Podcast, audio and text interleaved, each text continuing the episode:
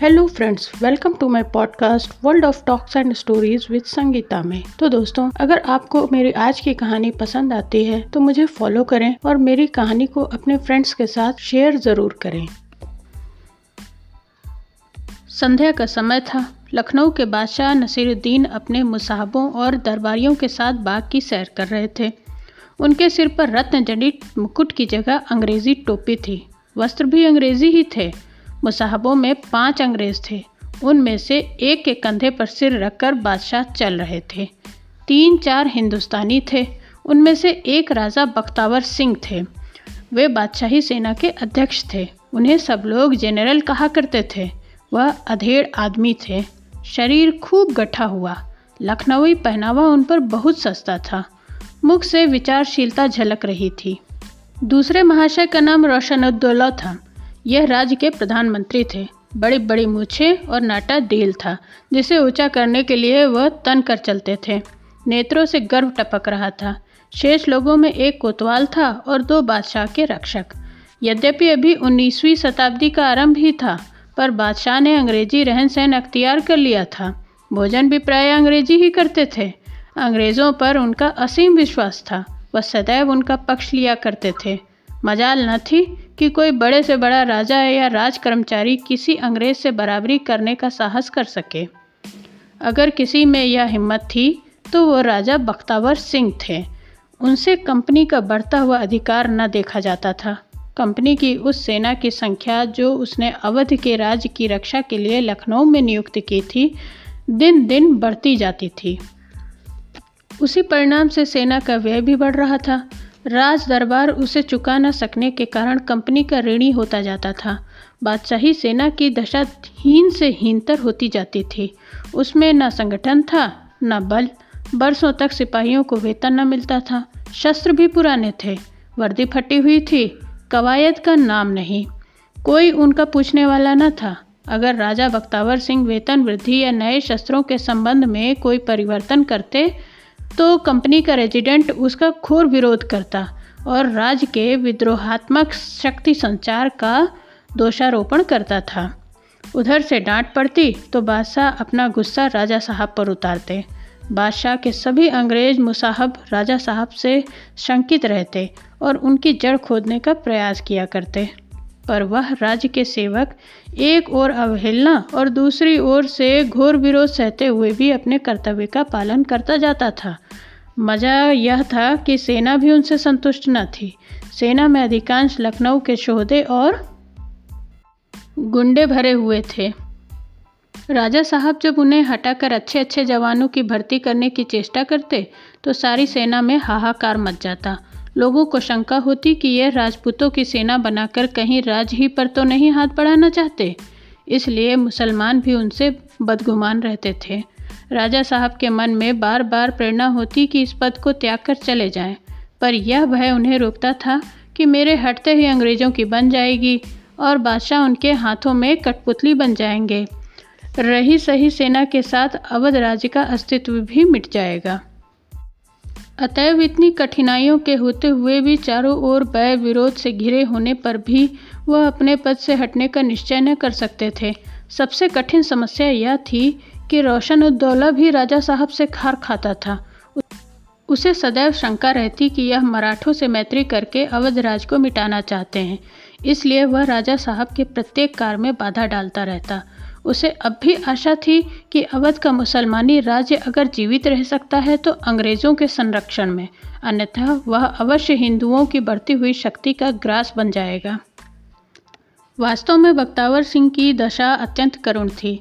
वह अपनी चतुराई से जीवा की भांति दांतों के बीच में पड़े हुए अपना काम किया करते। यूँ तो वे स्वभाव के अक्षर थे, पर अपना काम निकालने के लिए मधुरता और मृदुलताशील और विनय का आवाहन करते रहते।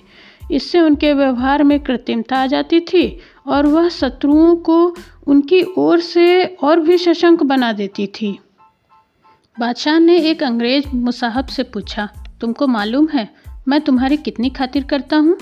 मेरी सल्तनत में किसी की मजाल नहीं कि वह किसी अंग्रेज़ को कड़ी निगाहों से देख सके अंग्रेज़ मुसाहब ने सिर झुकाकर कहा, हम हुजूर की इस मेहरबानी को कभी नहीं भूल सकते। बादशाह इमाम हुसैन की कसम, अगर यहाँ कोई आदमी तुम्हें तकलीफ़ दे तो मैं उसे फ़ौरन दीवार में चुनवा दूँ। बादशाह की आदत थी, वह बहुधा अपनी अंग्रेज़ी टोपी हाथ में लेकर उसे उंगली पर नचाने लगते थे। रोज़ रोज़ नचाते नचाते टोपी में उंगली का घर हो गया था। इस समय उन्होंने टोपी उठाकर उंगली पर रखी तो टोपी में छेद हो गया। बादशाह का ध्यान अंग्रेज़ों की तरफ़ था।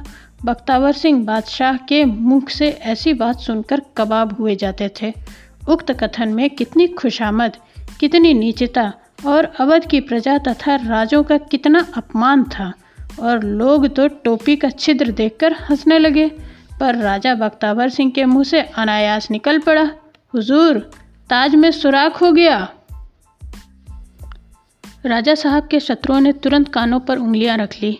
बादशाह को भी ऐसा मालूम हुआ कि राजा ने मुझ पर व्यंग किया है। उनके तेवर बदल गए।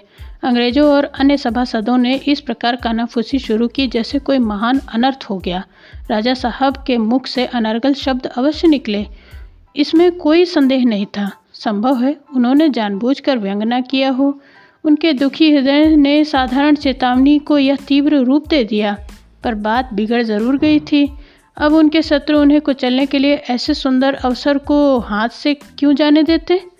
राजा साहब ने सभा का यह रंग देखा तो खून सर्द हो गया, समझ गए। आज तो शत्रुओं के पंजे में फंस गया और ऐसा बुरा फंसा कि भगवान ही निकाले तो निकल सकता हूँ। बादशाह ने कोतवाल से लाल आँखें करके कहा, इस नमक हराम को कैद कर लो और इसी वक्त इसका सिर उड़ा दो। इसे मालूम हो जाए कि बादशाहों से बेदबी करने का क्या नतीजा होता है। कोतवाल को सहसा जनरल पर हाथ बढ़ाने की हिम्मत न पड़ी। रोशन अब्दुल्ला ने उसे इशारे से कहा, खड़े सोचते क्या हो? पकड़ लो, नहीं तो तुम भी इसी आग में जल जाओगे। तब कोतवाल ने आगे बढ़कर बख्तावर सिंह को गिरफ़्तार कर लिया। एक क्षण में उनकी मुश्कें कस गईं। लोग उन्हें चारों ओर से घेर कर कत्न करने ले चले। बादशाह ने मुसाहबों से कहा, मैं अभी वहीं चलता हूँ। ज़रा देखूँगा कि नमक हरामों की लाश क्यों कर तड़पती है। कितनी घोर पशुता थी। यही प्राण जरा देर पहले बादशाह का विश्वास पात्र था। एकाएक बादशाह ने कहा, पहले इस नमक हराम की खिलत उतार लो। मैं नहीं चाहता कि मेरी खिलत की बेइज्जती हो। किसकी मजाल थी जो जरा भी जबान हिला सके। सिपाहियों ने राजा साहब के वस्त्र उतारने शुरू किए। दुर्भाग्यवश, उनके एक जेब से पिस्तौल निकल आई। उसकी दोनों नालियाँ भरी हुई थी। पिस्तौल देखते ही बादशाह की आँखों से चिंगारियाँ निकलने लगी। बोले, कसम है हज़रत इमाम हुसैन की। अब इसकी जाँ बख्शी नहीं करूँगा। मेरे साथ भरी हुई पिस्तौल की क्या ज़रूरत? ज़रूर इसकी नीयत में फितूर है। अब मैं इसे कुत्तों से निचवाऊँगा मुसाहबों की तरफ़ देखकर, देखा? तुम लोगों ने इसकी नीयत? मैं अपनी आस्तीन में सांप पाले हुए था। आप लोगों के ख्याल से इसके पास भरी हुई पिस्तौल का निकलना क्या मायने रखता है? अंग्रेज़ों को केवल राजा साहब को नीचा दिखाना मंजूर था। वह उन्हें अपना मित्र बनाकर जितना काम निकाल सकते थे, उतना उनके मारे जाने से नहीं। इसी से एक अंग्रेज़ मुसाहब ने कहा, मुझे तो इसमें कोई गैर मुनासिब बात नहीं मालूम होती। जनरल आपका बॉडीगार्ड है। उसे हमेशा हथियार बंद रहना चाहिए, खासकर आपकी खिदमत में हो तो। नहीं मालूम किस वक्त इसकी ज़रूरत आ पड़े? दूसरे अंग्रेज़ मुसाहबों ने भी इस विचार की पुष्टि की। बादशाह के क्रोध की ज्वाला कुछ शांत हुई। अगर ये ही बातें किसी हिंदुस्तानी मुसाहब की ज़बान से निकली होती तो उसकी जान की खैरियत न थी। कदाचित अंग्रेज़ों को अपनी न्यायपरता का नमूना दिखाने के लिए ही उन्होंने यह प्रश्न किया था। बोले, कसम, हज़रत इमाम की, तुम सब के सब शेर के मुँह से उसका शिकार छीनना चाहते हो, पर मैं एक न मानूँगा, बुलाओ कप्तान साहब को, मैं उनसे यही सवाल करता हूँ, अगर उन्होंने भी तुम लोगों की ख्याल की तायद की तो इसकी जान ना लूँगा, और अगर उनकी राय इसके खिलाफ हुई तो इस मक्कार को इसी वक्त जहन्नुम भेज दूँगा, मगर खबरदार, कोई इनकी तरफ़ किसी तरह का इशारा न करे। वरना मैं ज़रा भी रियायत न करूँगा और सब के सब सिर झुकाए बैठे रहे। कप्तान साहब थे तो राजा के आदमी, पर इन दिनों बादशाह की उन पर विशेष कृपा थी। वह उन सच्चे राजभक्तों में थे, जो अपने को राजा का नहीं, राज्य का सच्चा सेवक समझते थे। वह दरबार से अलग रहते थे। बादशाह उनके कामों से बहुत संतुष्ट थे। एक आदमी तुरंत कप्तान साहब को बुला लाया। राजा साहब की जान उनकी मुट्ठी में थी। रोशनुद्दौला को छोड़कर शायद ही ऐसा कोई व्यक्ति था जिसका हृदय आशा और निराशा से न धड़क रहा हो। सब मन में भगवान से यही प्रार्थना कर रहे थे कि कप्तान साहब किसी तरह इस समस्या को समझ जाएँ। कप्तान साहब आए और उनकी उड़ती हुई दृष्टि सभी की ओर देखी। सभी की आँखें नीचे झुकी हुई थी। वह कुछ अनिश्चित भाव से सिर झुकाकर खड़े हो गए।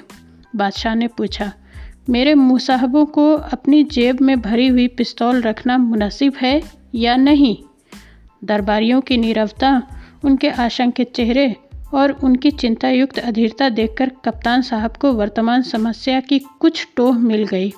वह निर्भीक भाव से बोले, हुजूर, मेरे ख्याल में तो यह उनका फ़र्ज़ है। बादशाह के दोस्त दुश्मन सभी होते हैं। अगर मुसाहब उनकी रक्षा के लिए का भार न लेंगे तो कौन लेगा? उन्हें सिर्फ़ पिस्तौल ही नहीं, और भी छुपे हथियारों से लैस रहना चाहिए।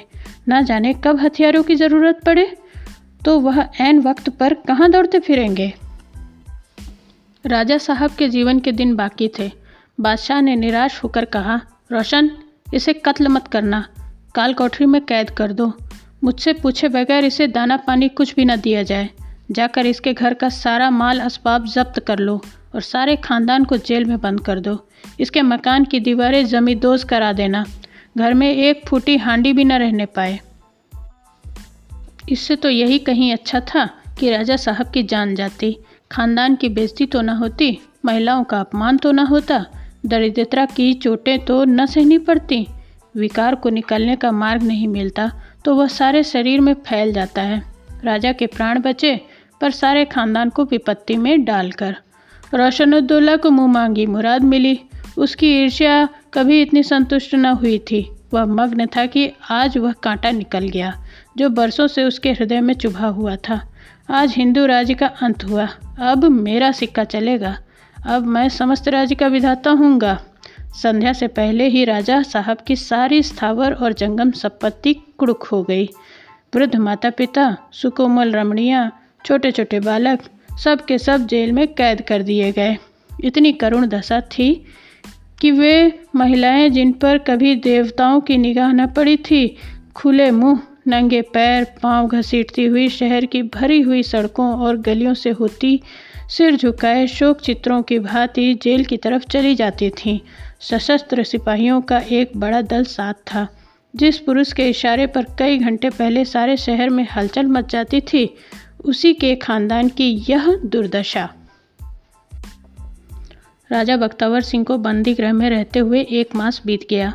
वहाँ उन्हें सभी प्रकार के कष्ट दिए जाते थे। यहाँ तक कि भोजन भी यथा समय न मिलता था। उनके परिवार को भी यातनाएँ दी जाती थीं, लेकिन राजा साहब को बंदी गृह में एक प्रकार की शांति का अनुभव होता था। वहाँ प्रतिक्षण यह खटका तो न रहता कि बादशाह मेरी किसी बात से नाराज़ न हो जाए मुसाहब लोग कहीं मेरी शिकायत तो नहीं कर रहे हैं? शारीरिक कष्टों को सहना उतना कठिन नहीं जितना कि मानसिक कष्टों को। यहाँ सब तकलीफ़ें थीं, पर सिर पर तलवार तो नहीं लटकी रहती थी।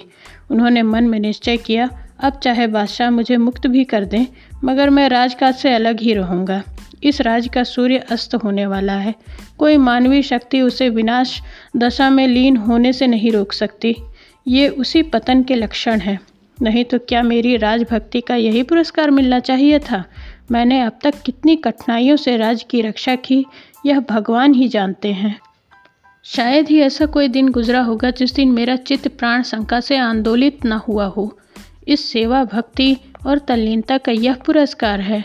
मेरे मुख से व्यंग शब्द अवश्य निकले, लेकिन उनके लिए इतना कठोर दंड। इससे तो यह कहीं अच्छा था कि मैं कत्ल कर दिया गया होता। अपनी आँखों से अपने परिवार की यह दुर्गति तो न देखता। सुनता हूँ पिताजी को सोने के लिए चटाई नहीं दी गई है। न जाने स्त्रियों पर कैसे कैसे अत्याचार हो रहे होंगे। लेकिन इतना जानता हूँ कि प्यारी सुक्ता अंत तक अपने सतीत्व की रक्षा करेगी, अन्यथा प्राण दे देगी। मुझे बेड़ियों की परवाह नहीं, पर सुनता हूँ लड़कों के पैरों में भी बेड़ियाँ डाली गई हैं। यह सब इसी कुटिल रोशनदुल्ला की शरारत है। जिसका जी चाहे, इस समय सता ले, कुचल ले, मुझे किसी से कोई शिकायत नहीं। भगवान से यही प्रार्थना है कि अब संसार से उठा ले। मुझे अपने जीवन में जो कुछ करना था, कर चुका, और उसका खूब फल पा चुका। मेरे जैसे आदमी के लिए संसार में स्थान नहीं है। राजा इन्हीं विचारों में डूबे थे। सहसा उन्हें अपनी काल कोठरी की ओर किसी के आने की आहट मिली। रात बहुत हो चुकी थी। चारों ओर सन्नाटा छाया था। उस अंधकार में सन्नाटे में किसी के पैरों की चाप स्पष्ट सुनाई दे रही थी। कोई बहुत पाँव दबा दबा कर चल रहा था। राजा साहब का कलेजा थक थक करने लगा। वह उठकर खड़े हो गए। हम निशस्त्र और प्रतिकार के लिए असमर्थ होने पर भी बैठे बैठे वारों का निशाना नहीं बनना चाहते। खड़े हो जाना आत्मरक्षा का अंतिम प्रयत्न है। कोठरी में ऐसी कोई वस्तु न थी जिससे वह अपनी रक्षा कर सकते, समझ गए। अंतिम समय आ गया। शत्रुओं ने इस तरह मेरे प्राण लेने की ठानी है। अच्छा है, जीवन के साथ इस विपत्ति का भी अंत हो जाएगा। एक क्षण में उनके सम्मुख एक आदमी आकर खड़ा हो गया। राजा साहब ने पूछा, कौन है? उत्तर मिला, मैं हूँ आपका सेवक। राजा, ओहो, तुम हो कप्तान। मैं शंका में पड़ा हुआ था कि कहीं शत्रुओं ने मेरा वध करने के लिए कोई दूत ना भेजा हो। कप्तान, शत्रुओं ने कुछ और ही ठानी है। आज बादशाह सलामत की जान बचती नहीं नज़र आती। राजा, अरे, यह क्यों कर? कप्तान, जब से आपको यहाँ नज़रबंद किया है, सारे राज्य में हाहाकार मचा हुआ है। स्वार्थी कर्मचारियों ने लूट मचा रखी है। अंग्रेज़ों की खुदाई फिर रही है। जो जी में आता है, करते हैं। किसी को मजाल नहीं कि चू कर सके। इस महीने में शहर के सैकड़ों बड़े बड़े रईस मिट गए। रोशनुद्दौला की बादशाही है। बाज़ारों का भाव चढ़ता जाता है। बाहर से व्यापारी लोग डर के मारे कोई चीज़ नहीं लाते। दुकानदारों से मनमानी रकमें महसूल के नाम पर वसूल की जा रही हैं। गले का भाव इतना चढ़ गया है कि कितने ही घरों में चूल्हा जलने की नौबत नहीं आती। सिपाहियों को अभी तक तनख्वाह नहीं मिली। वे जाकर दुकानदारों को लूटते हैं। सारे राज्य में बदअमनी हो रही है। मैंने कई बार यह कैफियत बादशाह सलामत के कानों तक पहुँचाने की कोशिश की, मगर वह यह तो कह देते हैं कि मैं इसकी तहकीकात करूँगा और फिर बेखबर हो जाते हैं। आज शहर के बहुत से दुकानदार फरियाद लेकर आए थे कि हमारे हाल पर निगाह न की गई तो हम शहर छोड़कर कहीं और चले जाएँगे। क्रिस्तानों ने उनको सख्त कहा, धमकाया लेकिन उन्होंने जब तक अपनी सारी मुसीबत न बयान कर ली, वहाँ से ना हटे। आखिर बादशाह सलामत ने उनको दिलासा दिया तो चले गए। राजा, बादशाह पर इतना असर हुआ? मुझे तो यही ताज्जुब है। कप्तान असर बसर कुछ नहीं हुआ। यह सब उनकी एक दिल लगी है। शाम को खास मुसाहबों को बुलाकर हुक्म दिया है कि आज मैं भेस बदल कर शहर की गश्त करूँगा। तुम लोग भी भेस बदल कर मेरे साथ रहना। मैं देखना चाहता हूँ कि रियाया क्यों इतनी घबराई हुई है। सब लोग मुझसे दूर रहें। किसी को मालूम ना हो कि मैं कौन हूँ। रोशनदुल्ला और पाँच अंग्रेज़ मुसाहिब साथ रहेंगे। राजा, तुम्हें क्यों कर यह बात मालूम हो गई? कप्तान, मैंने उसी अंग्रेज़ हज्जाम को मिला रखा है। दरबार में जो कुछ होता है, उसका मुझे पता मिल जाता है। उसी की सिफारिश से आपकी खिदमत में हाजिर होने का मौका मिला। घड़ियाल में दस बजते हैं। ग्यारह बजे चलने की तैयारी है। बारह बजते बजते लखनऊ का तख्त खाली हो जाएगा। राजा घबरा कर क्या इन सबों ने उन्हें कत्ल करने की साजिश कर रखी है? कप्तान, जी नहीं। कत्ल करने की उनकी मंशा पूरी ना होगी। बादशाह को बाज़ार की सैर कराते हुए गोमती की तरफ़ ले जाएँगे। वहाँ अंग्रेज़ सिपाहियों का एक दस्ता तैयार होगा। वह बादशाह को फ़ौरन एक गाड़ी में बैठा कर रेजिडेंसी में ले जाएगा। वहाँ रेजिडेंट साहब बादशाह सलामत को सल्तनत से इस्तीफ़ा देने को मजबूर करेंगे।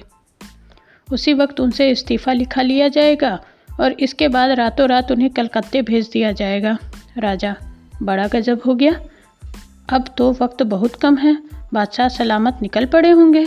कप्तान, गज़ब क्या हो गया? इनकी ईजाद से किसे आराम था? दूसरी हुकूमत चाहे कितनी ही खराब हो, इससे तो अच्छी ही होगी। राजा। अंग्रेज़ों की हुकूमत होगी, कप्तान। अंग्रेज़ इनसे कहीं बेहतर इंतज़ाम करेंगे, राजा। करुण स्वर से, कप्तान, ईश्वर के लिए ऐसी बातें न करो। तुमने मुझे ज़रा देर पहले क्यों यह कैफियत बयान की? कप्तान आश्चर्य से, आपके साथ तो बादशाह ने कोई अच्छा सलूक नहीं किया? राजा, मेरे साथ कितना ही बुरा सलूक किया हो, लेकिन एक राज्य की कीमत एक आदमी या एक खानदान की जान से कहीं ज़्यादा होती है। तुम मेरे पैरों की बोड़ियाँ खुलवा सकते हो? कप्तान, सारे अवध राज्य में एक भी आदमी ऐसा न निकलेगा जो बादशाह को सच्चे दिल से दुआ देता हो। दुनिया उनके जुल्म से तंग आ गई है। राजा, मैं अपनों के जुल्म को गैरों की बंदगी से कहीं बेहतर ख्याल करता हूँ। बादशाह की यह हालत गैरों के भरोसे पर हुई है। वह इसीलिए किसी की परवाह नहीं करते कि उन्हें अंग्रेज़ों की मदद का यकीन है। मैं इन फिरंगियों की चालों को गौर से देखता आया हूँ। बादशाह के मिजाज को उन्होंने बिगाड़ा है। उनकी मंशा यही थी जो हुआ। रियाया के दिल से बादशाह की इज़्ज़त और मोहब्बत उठ गई। आज सारा मुल्क बगावत करने पर आमादा है। ये लोग इसी मौके का इंतज़ार कर रहे थे। वह जानते हैं कि बादशाह की माजूली, यानी कि गद्दी से हटाए जाने पर एक आदमी भी आँसू ना बहाएगा।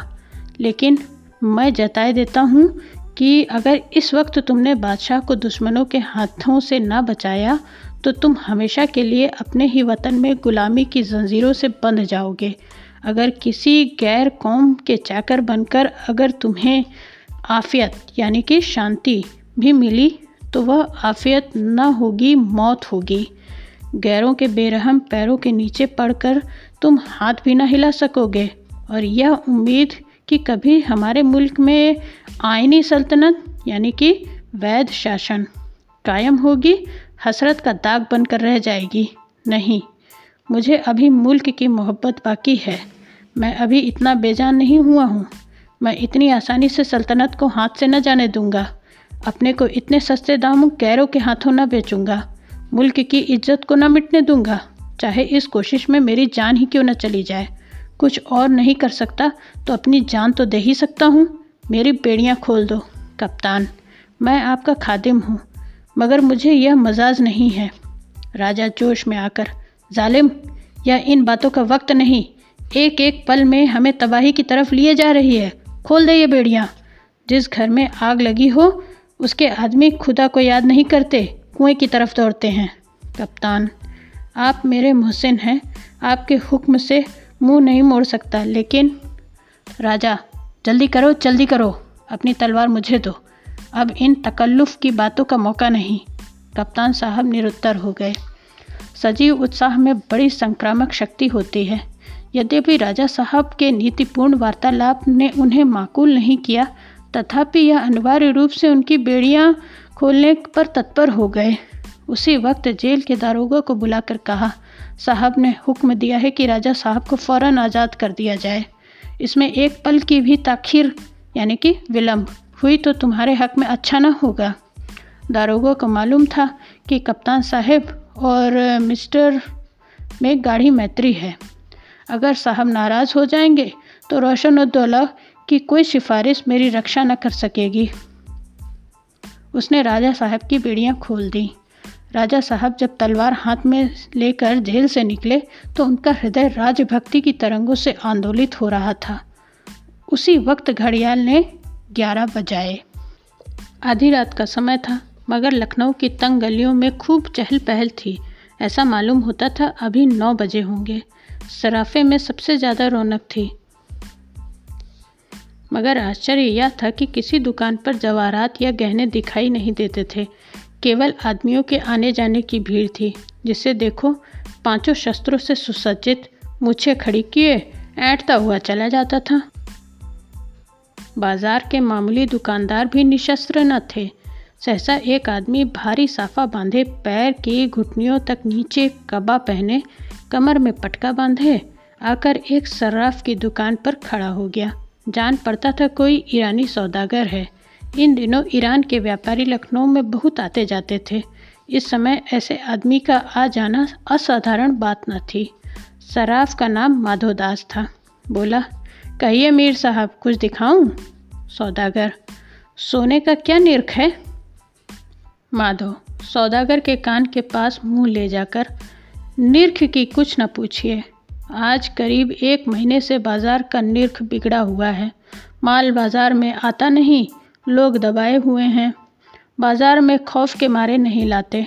अगर आपको ज़्यादा माल की दरकार हो तो मेरे साथ गरीब खाने तक तकलीफ़ कीजिए।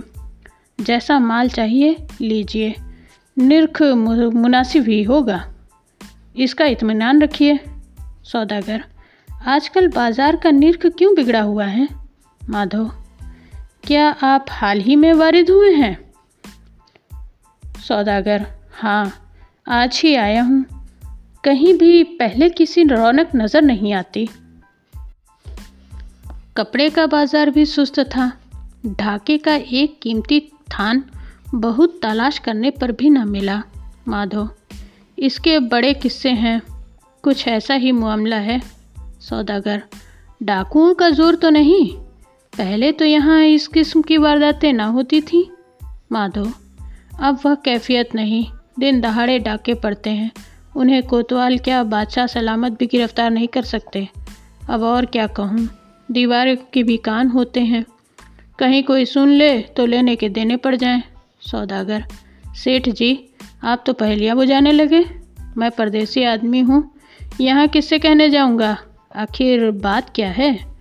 बाज़ार क्यों इतना बिगड़ा हुआ है? नाज की मंडी की तरफ़ गया, सन्नाटा छाया हुआ है। मोटी जींस भी दूने दामों पर बिक रही है।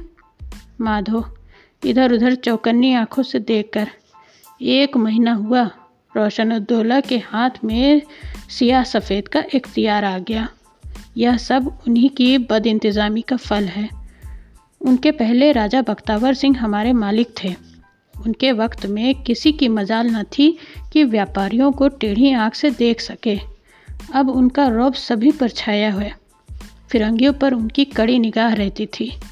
हुक्म था, कोई फिरंगी बाज़ार में आवे तो थाने का सिपाही उसकी देखभाल करता रहे। इसी वजह से फिरंगी उनसे जला करते थे।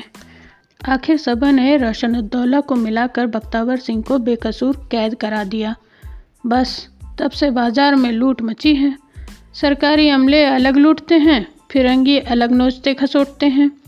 जो चीज़ चाहते हैं उठा लेते हैं, दाम मांगो तो धमकियाँ देते हैं। शाही दरबार में फरियाद करो तो उल्टे सज़ा होती है। अभी हाल ही में हम सब मिलकर बादशाह सलामत की खिदमत में हाजिर हुए थे। पहले तो बहुत नाराज़ हुए, पर आखिर रहम आ गया। बादशाहों का मिजाज ही तो है। हमारी शिकायतें सुनी और तकसीम दी कि हम तहकीकात करेंगे, मगर अभी तक वही लूट खसोट जारी है। इतने में तीन आदमी राजपूती ढंग की मिर्जई पहने आकर दुकान के सामने खड़े हो गए। माधवदास उनका रंग ढंग देखकर चौंका। शाही फौज के आदमी बहुधा ऐसी सजधज से निकलते थे। तीनों आदमी सौदागर को देखकर ठिठके। पर उसने उन्हें कुछ ऐसी निगाहों से देखा कि तीनों आगे चले गए। तब सौदागर ने माधोदास से पूछा, इन्हें देखकर तुम क्यों चौंके? माधोदास ने कहा, ये फौज के सिपाही हैं। जब से राजा बख्तावर सिंह नज़रबंद हुए हैं इन पर किसी का दाब नहीं रहा। खुले सांड की तरह बाज़ारों में चक्कर लगाया करते हैं। सरकार से तलब मिलने का कुछ ठीक तो नहीं है। बस नोच खसोट करके गुज़र करते हैं। हाँ तो फिर अगर मर्ज़ी हो तो मेरे साथ घर तक चलिए। आपको माल दिखाऊँ। सौदागर, नहीं भाई, इस वक्त नहीं, सुबह आऊँगा। देर हो गई है। और मुझे अभी यहाँ की हालत देखकर कुछ खौफ मालूम होने लगा है। यह कहकर सौदागर उसी तरफ़ चला गया जिधर वे तीनों राजपूत गए थे। थोड़ी देर में तीन आदमी और सराफे में आए। एक तो पंडितों की तरह नीली चपकन पहने हुए था। सिर पर गोल पगिया थी और कंधे पर जरी के काम का शॉल। उसके दोनों साथी खिदमतगारों के से कपड़े पहने हुए थे। तीनों इस तरह इधर उधर ताक रहे थे, मानो किसी को खोज रहे हों। यूँ ताकते हुए तीनों आगे चले गए। ईरानी सौदागर तीव्र नेत्रों से इधर उधर देखता हुआ एक मील चला। वहाँ एक छोटा सा बाग था, पुरानी मस्जिद भी थी। सौदागर वहाँ ठहर गया। एकाएक तीनों राजपूत मस्जिद से बाहर निकल आए और बोले, हुजूर तो बहुत देर तक शराफ की दुकान पर बैठे रहे? क्या बातें हुई? सौदागर ने अभी कुछ जवाब न दिया था कि पीछे से पंडित और उसके दोनों खिदमतगार भी आ पहुँचे। सौदागर ने पंडित को देखते ही भत्सनापूर्ण शब्दों में कहा, मियाँ रोशनदुल्ला मुझे इस वक्त तुम्हारे ऊपर इतना गुस्सा आ रहा है कि तुम्हें कुत्तों से नचुआ दूँ। नमक हराम कहीं का दगाबाज, तूने मेरी सल्तनत को तबाह कर दिया। सारा शहर तेरे जुल्म का रोना रो रहा है। मुझे आज मालूम हुआ कि तूने क्यों राजा बख्तावर सिंह को कैद कराया। मेरी अक्ल पर न जाने क्यों पत्थर पड़ गए थे कि मैं तेरी चिकनी चुपड़ी बातों में आ गया। इस नमक हरामी की तुझे वह सज़ा दूँगा कि देखने वालों को भी इबरत इबरत यानी कि शिक्षा हो। रोशनउद्दौला ने निर्भीकता से उत्तर दिया, आप मेरे बादशाह हैं, इसलिए आपका अदब करता हूँ, वरना इसी वक्त इस बदजमानी का मज़ा चखा देता। खुद तो आप महल में हसीनों के साथ ऐश किया करते हैं दूसरों को क्या गरज पड़ी है कि सल्तनत की फ़िक्र से दुबले हों? खूब। हम अपना खून जलाएँ और आप जश्न मनाएँ। ऐसे अहमक कहीं और रहते होंगे। बादशाह क्रोध से कांपते हुए, मियाँ, मैं तुम्हें हुक्म देता हूँ कि इस नमक हराम को अभी गोली मार दो। मैं इसकी सूरत नहीं देखना चाहता और इसी वक्त जाकर इसकी जायदाद जब्त कर लो। इसके खानदान का एक बच्चा भी ज़िंदा ना रहने पाए। रोशन मैं तुमको हुक्म देता हूँ कि इस मुल्क और कौम के दुश्मन, रैयत के कातिल और बदकार आदमी को फ़ौरन गिरफ़्तार कर लो। यह इस काबिल नहीं कि ताज और तख्त का मालिक बने। इतना सुनते ही पाँचों अंग्रेज़ मुसाहबों ने जो भेष बदले हुए साथ थे, बादशाह के दोनों हाथ पकड़ लिए और खींचते हुए गोमती नदी की तरफ़ ले चले। तब बादशाह की आँखें खुली। समझ गए कि पहले ही से यह षडयंत्र रचा गया था। इधर उधर देखा, कोई आदमी नहीं। शोर मचाना व्यर्थ था। बादशाही का नशा उतर गया। दुर्व्यवस्था ही वह अग्नि परीक्षा थी, जो मुअल्लमे और रोगन को उतार कर मनुष्य को यथार्थ रूप दिखा देती है। ऐसे ही अवसरों पर विदित होता है कि मानव हृदय में कृत्रिम भावों का कितना गहरा रंग चढ़ा है। एक क्षण में बादशाह की उद्दंडता और घमंड ने दीनता और विनयशीलता का आश्रय लिया। बोले, मैंने तो आप लोगों की मर्ज़ी के खिलाफ ऐसा कोई काम नहीं किया जिसकी यह सज़ा मिले। मैंने आप लोगों को हमेशा अपना दोस्त समझा है। रोशन तो हम लोग जो कुछ कर रहे हैं, वह भी आपके फ़ायदे के लिए ही कर रहे हैं। हम आपके सिर से सल्तनत का बोझ उतार कर आपको आज़ाद कर देंगे। तब आपके ऐश में खलल न पड़ेगा। आप बेफिक्र होकर हसीनों के साथ ज़िंदगी के बाहर लुटिएगा। बादशाह तो क्या आप लोग मुझे तख्त से उतारना चाहते हैं? रोशन, नहीं। आपको बादशाही की जिम्मेदारियों से आज़ाद कर देना चाहते हैं। बादशाह, हज़रत इमाम की कसम, मैं यह जिल्लत ना बर्दाश्त करूँगा। मैं अपने बुज़ुर्गों का नाम न डुबाऊँगा रोशन, आपके बुज़ुर्गों के नाम की फ़िक्र हमें ज़्यादा है। आपकी ऐश परस्ती बुज़ुर्गों का नाम रोशन नहीं कर रही है। बादशाह, दीनता से। वादा करता हूँ कि आइंदा से आप लोगों को शिकायत का मौका न दूँगा। रोशन, नशेबाजों के वादों का कोई दीवाना ही यकीन कर सकता है। बादशाह, तुम मुझे ज़बरदस्ती तक से नहीं उतार सकते। रोशन, इन धमकियों की ज़रूरत नहीं। चुपचाप चले चलिए। आगे आपको सेज गाड़ी मिल जाएगी। हम आपको इज़्ज़त के साथ रुखसत करेंगे। बादशाह, आप जानते हैं रियाय पर इसका क्या असर होगा? रोशन, खूब जानता हूँ। आपकी हिमायत में एक उंगली भी ना उठेगी। कल सारी सल्तनत में घी के चिराग जलेंगे। इतनी देर में सब लोग उस स्थान पर आ पहुँचे, जहाँ बादशाह को ले जाने के लिए सवारी तैयार खड़ी थी। लगभग 25 सशस्त्र गोरे सिपाही भी खड़े थे। बादशाह सेज गाड़ी को देखकर मचल गए। उनके रुधिर की गति तीव्र हो गई। भोग और विलास के नीचे दबी हुई मर्यादा सजग हो गई। उन्होंने ज़ोर से झटका देकर अपना हाथ छुड़ा लिया और नैराश्यपूर्ण दुस्साहस के साथ परिणाम भय को त्याग कर उच्च स्वर में बोले, ए लखनऊ के बसने वालों, तुम्हारा बादशाह यहाँ दुश्मनों के हाथ कत्ल किया जा रहा है। उसे इनके हाथों से बचाओ, वरना पछताओगे। यह आर्त पुकार आकाश की नीरवता को चीरती हुई गोमती की लहरों में विलीन नहीं हुई, बल्कि लखनऊ वालों के हृदयों में जा पहुँची।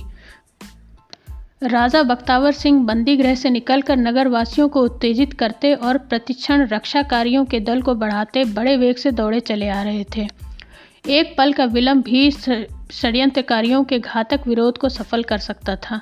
देखते देखते उनके साथ दो तीन हज़ार सशस्त्र मनुष्यों का दल हो गया।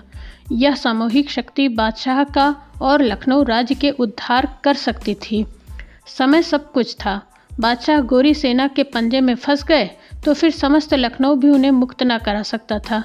राजा साहब ज्यों ज्यों आगे बढ़ते जाते, नैराश्य से दिल बैठा जाता था। विफल मनोरथ होने की शंका से उत्साह भंग हुआ जाता था। अब तक कहीं उन लोगों का पता नहीं। अवश्य हम देर से पहुँचे। विद्रोहियों ने अपना काम पूरा कर लिया। लखनऊ राज्य की स्वाधीनता सदा के लिए विसर्जित हो गई। ये लोग निराश होकर लौटना ही चाहते थे कि अचानक बादशाह का अंतरनाद सुनाई दिया।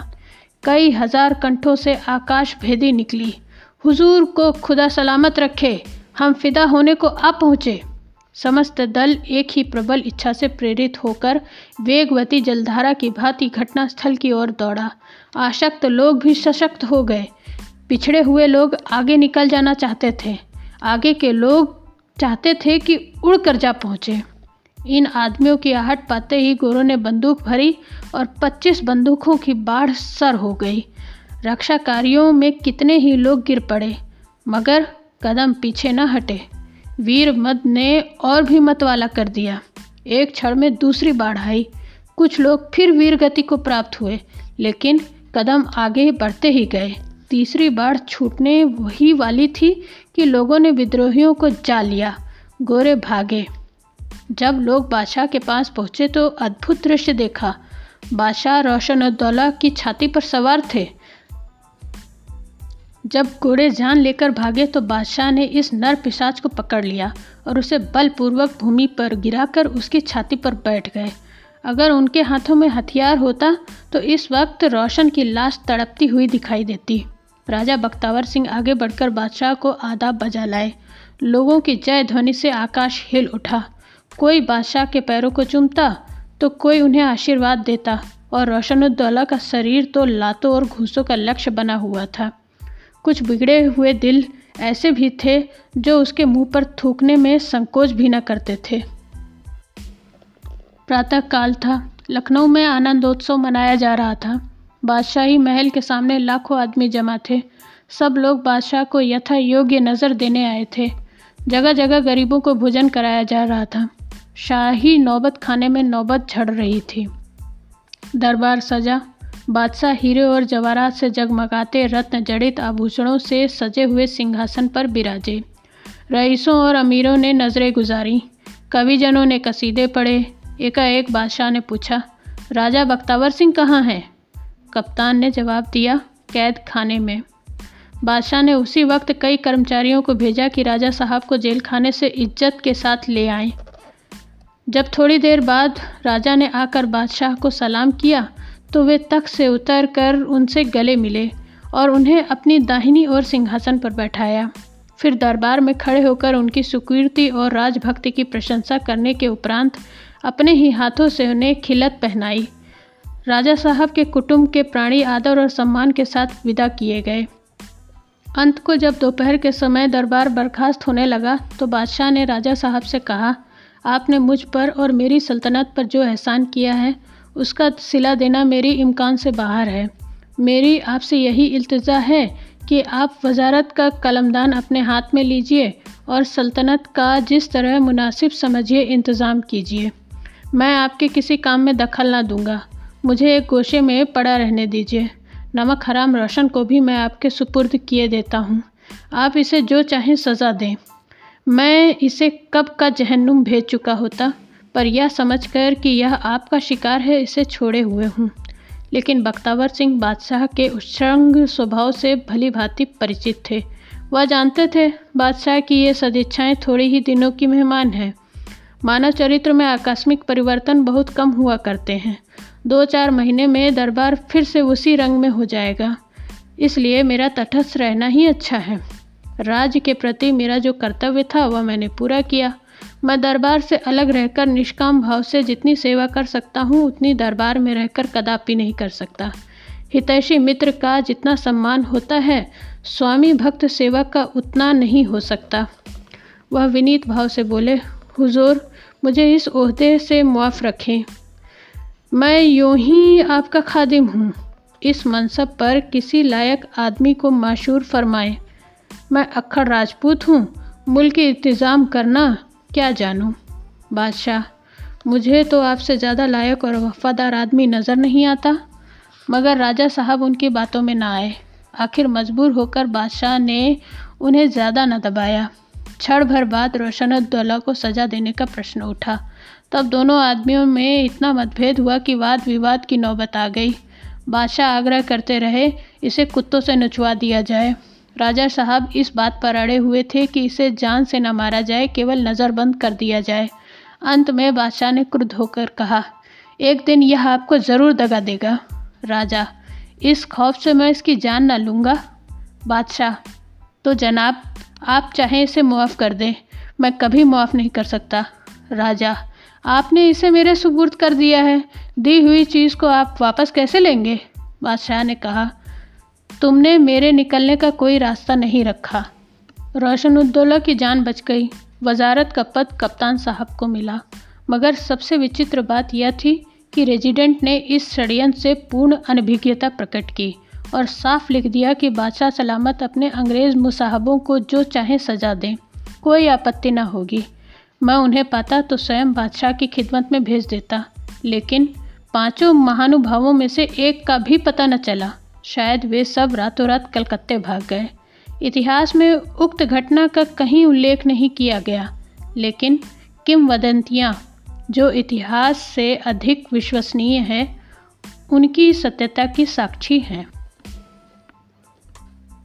तो मित्रों, यह कहानी बस यहीं तक। मुझे उम्मीद है आपको पसंद आई होगी। अगर आपको मेरी यह कहानी पसंद आई है तो मेरे चैनल को सब्सक्राइब करना ना भूलें। मिलते हैं जल्द एक नई कहानी के साथ। तब तक के लिए धन्यवाद।